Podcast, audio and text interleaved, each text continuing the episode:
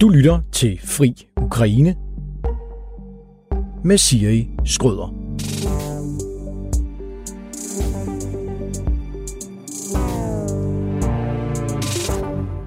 Kasper Vester, er forsvarsaftalen med USA historisk?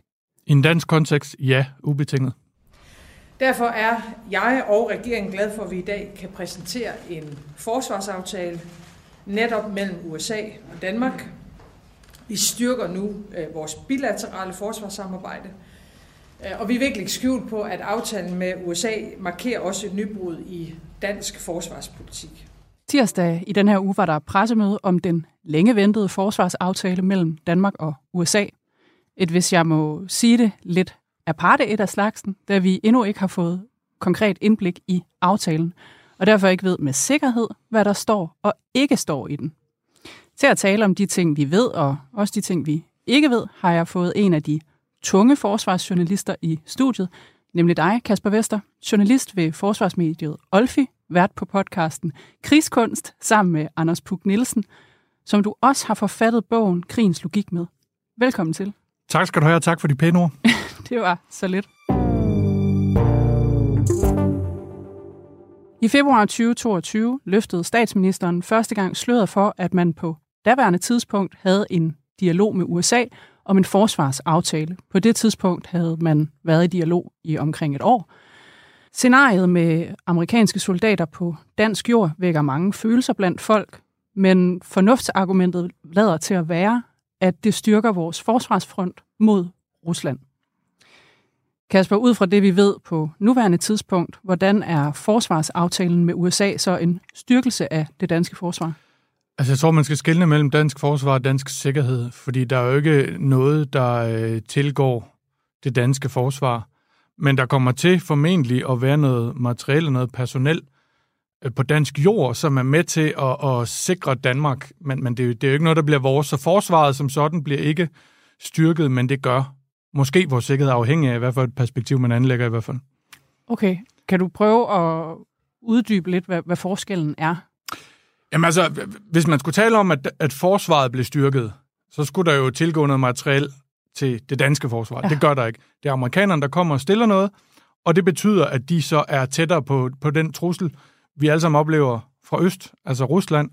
Ja. Øhm, så på den måde, det her med at have amerikanerne tættere på, det tror jeg, de fleste vil, vil være enige i, at det er en styrkelse. Altså, der, det, der er et element af sikkerhed i, at de er til stede på permanent basis i Danmark, ligesom de er i, i mange af vores nabolande. I de sikkerhedspolitiske lag, hvor du og jeg færdes, har der de seneste år været tale om, at USA i stigende grad flytter fokus mod Indo-Pacific, Taiwan-strædet, Kina. Skal forsvarsaftalen mellem Danmark og USA, men måske også de andre nordiske lande, ses som en måde at holde USA engageret i området? Ja, det, det tror jeg bestemt, det skal. Altså, øh, der er ingen tvivl om, som du siger, at USA er ved at flytte fokus mod, mod Fjernøsten. Altså, mm. Altså, deres Pivot to Asia-strategi er ikke nogen hemmelighed. Øh, og det kommer også til at ske uanset hvad. Men det her er selvfølgelig en måde at sikre, at de stadigvæk har et eller andet form for engagement i Europa. Og det er også en måde for USA at vise, at jamen, okay, altså, vi er nødt til at have fokus på, på Taiwan-strædet og på situationen mellem Kina og Taiwan, men det er ikke sådan, at vi er på vej ud af Europa, som nogen jo har spekuleret lidt i, at særligt hvis Donald Trump vender tilbage i det hvide hus, kunne man så forestille sig, at, at øh, USA øh, minimerede deres tilstedeværelse i Europa. Det her er jo også en måde at vise Danmark på, og Europa i det hele taget, at, prøve, at vi er ikke på vej væk. Og det, at Danmark indgår den, og det, at de øvrige nordiske lande og Tyskland har, de, har, har haft til tilstedeværelse i mange år, det er selvfølgelig også en måde at, at vise på, at vi vil også godt komme jer i møde, gøre det nemmere for jer at operere i Europa, og, og tage en del af det ansvar, som, som også påviler os her i landet.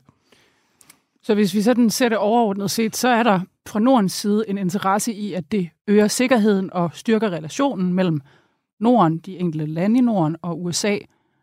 Hvad er der i det for USA?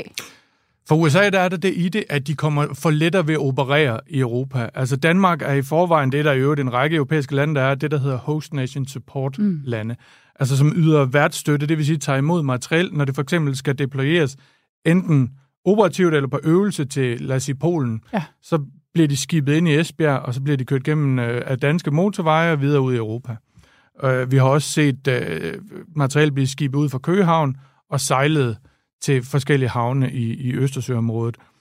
Ved at have en permanent tilstedeværelse, altså så er der både nogle af de her ting, der bliver lettere, øh, det bliver også lettere at, at, at flyve, nu er det på flyvestationer, at, at amerikanerne skal være, det bliver lettere at flyve materiel og mandskab ind, så der er nogle logistiske fordele. Sådan helt lavpraktisk bliver det bare lettere at operere øh, i Europa, når du har flere af de her steder, hvor du i øvrigt kan også, også kan have opmagasineret øh, noget materiel, som betyder, at du ikke skal sejle over Atlanten hver eneste gang, du skal bruge det og tilbage igen. Altså, så, så, så det gør nogle ting lettere for amerikanerne. Det giver meget god mening. Det er sådan lidt ligesom at have en, en skjorte hængende på arbejdet. Ja, præcis. det er, altså nu bliver vi øh, deres øh, walk-in closet øh, på sin vis, ikke? Jo. Og det giver god mening, altså at, at have nogle depoter rundt omkring med ammunition, med grej, øh, med nogle folk, med nogle øh, officerer, som kan facilitere nogle af de her ting, som ellers er sådan lidt, lidt omstændelige at gennemføre. Ikke? Øh, så, så, så det gør tingene meget lettere for amerikanerne, og, og det gør, at de har bedre hånd i hanke med den trussel, som man bare må erkende kommer fra Rusland lige nu. Bestemt. Hvis vi lige skal prøve at rise op, eller jeg skal prøve at rise op, hvad vi ved, eller hvad jeg i hvert fald indtil videre sådan har fået stød op, så er der tale om de tre flyvestationer, Skrydstrup, Karp og Aalborg.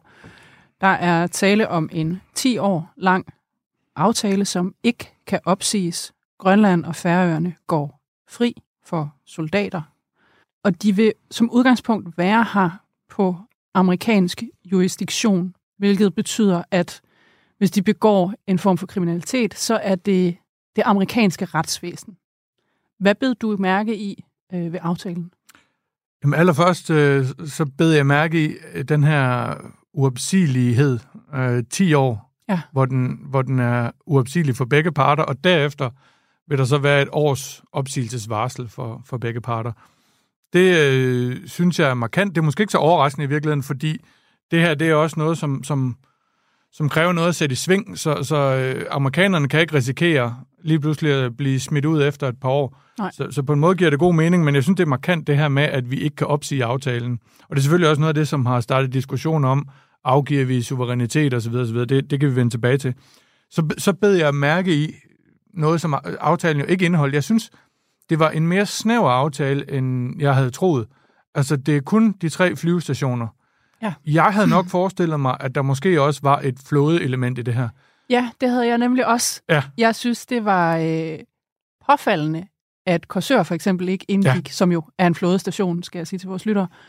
Øhm, Det kommer også bag på mig. Men, men jeg tror, altså forklaringen må være, at man i forvejen har aftaler med andre Østersølande, og man har vurderet, at nu er, øh, det, det skal man måske også sige, altså flådestation Korsør, og det gælder i øvrigt også flådestation Frederikshavn, det er jo ikke, det er jo ikke kæmpe store faciliteter. Nej. Amerikanerne har nogle, nogle temmelig store skibe, så der kan også være sådan en lavpraktisk forklaring på det. Men det undrer mig lidt, at, at, at man ikke også vil udnytte det, fordi vi ved, at der trods alt øh, sejler en del skibe øh, igennem danske farvande, og jeg tænkte, at det var oplagt, at, at de også kunne lægge til på flådestationerne. Men det må blive et, et kvalificeret gæt, så vil jeg tro, at man mener, at man har de faciliteter andet sted i Østersøområdet, øh, så det ikke er nødvendigt.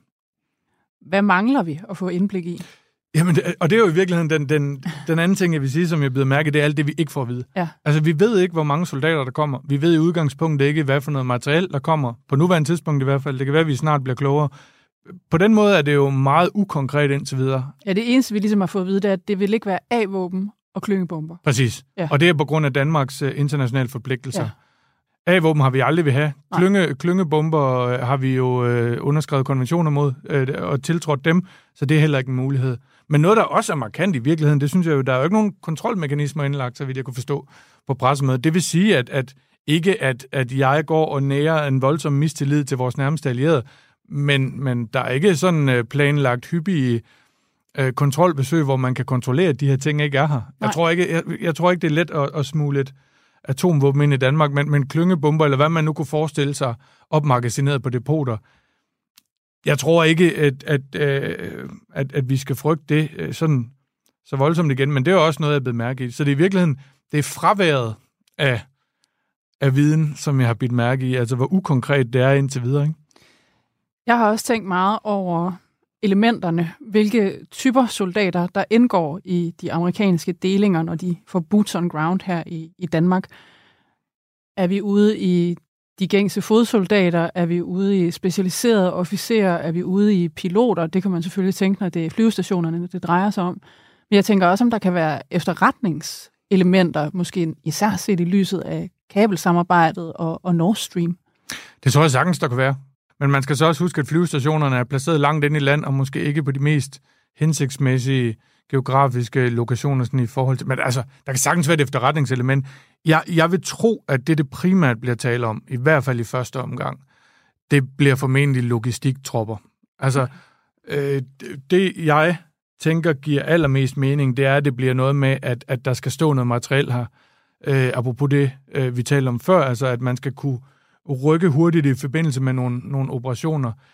Men det, vi har fået at vide indtil videre, så er der jo ikke noget, øh, der er sådan off limits. Altså, så der kan sagtens være efterretningselementer også. Mm. Øh, forbindelsesofficerer, som, som skal spille en større rolle, end, end de hidtil har gjort. Øh, og selvfølgelig også helt almindelige øh, tropper, ikke? Altså også i forhold til, hvis man vil, vil øge øvelsesaktiviteten med øh, de danske enheder øh, øh, i Jylland. Så, så det kan jo virkelig blive lidt af det hele, men i første omgang tror jeg, at det primært bliver øh, logistiktropper. Så hvis vi sådan slår det lidt sammen og ser det som sådan en, en nordisk aftale med USA, så skal vi måske primært tænke det som ting, der kan begå sig i Østersøen og Baltikum. Ja, klart. Altså det, det er det, der er sigtet, ikke? Altså det er, at man, man lettere skal kunne øh, reagere på, på truslerne i området og kunne agere i området. Ja. Øhm, så det er jo sådan en, det er sådan en form for amerikansk forpost, kan man sige, ikke? Jo. Og det er også derfor, jeg tror, at, at, at det i første omgang mest handler om, om logistik. Øhm, altså at facilitere nogle ting, som ellers er en lille smule besværlige. Ja, det er selvfølgelig... Det kan for lægmand lyde lidt, øh, lidt usekset, men, men jo egentlig også øh, meget fint. Ja, altså det, det, det, jeg tror ikke, man skal forvente øh, nogle speciale styrker, altså øh, i, i første omgang, men det kan jo ikke afvises, og, det, og, og ved at have en tilstedeværelse vil det også betyde, at, at skal amerikanerne indsætte øh, en bestemt type enhed, jamen, så har de også lettere ved at gøre det, ikke? Øh, og ved at tage et stop og, og, og øh, hvad skal man sige, benytte sig af de faciliteter, der nu er på flyvestationerne, ikke? Så jeg tror, man kan godt komme til at se lidt af det hele, men, men jeg tror, det er meget det her med at have mulighed for at stille grej. Og det er der så nogen, der skal vedligeholde, det er der nogen, der skal beskytte. De kommer formentlig, eller det vil jeg faktisk sige, er helt sikkert til at have deres egen øh, sikkerhedsstyrker, altså sik- som skal stå for ja. sikringen af det. det. Det vil være meget mærkeligt andet, eller det, det vil være, det være fuldstændig utænkeligt. Det vil være meget uligt amerikanerne. Og hvis man nogensinde har været nogle steder, hvor der er amerikanere, så ved man også, hvor, hvor alvorligt de tager sikkerheden, ja. Øh, og det er der jo masser af gode historiske grunde til. Så det kommer der selvfølgelig også til at være sådan et kontingent, der skal tage sig af sikkerheden omkring det materiel, øh, og vedligeholde det, holde det klart. Hvad der bliver af tropper, det vil tiden vise, men jeg vil også tro, det er noget, der bliver opbygget over tid. Ja. Øh, det er ikke sådan, at, at vi knipser med fingrene, og så for 2024, så står der x antal tusind amerikanske tropper. Nu skal man passe på med at være for skråsikker, men det tror jeg ikke. Altså, jeg tror, det bliver sådan en, en gradvis opbygning. Tak fordi du lyttede til dette uddrag af Fri Ukraine. Hvis du kunne lide det, du hørte, så kan du høre resten af episoden og mange flere i Frihedsbredets app, hvis du bliver medlem af Frihedsbredet. Som en lille bonus får du her en rabatkode, der giver dig den første måned til halv pris. Du skal bare bruge koden Ukraine, når du opretter dig på frihedsbredet.dk.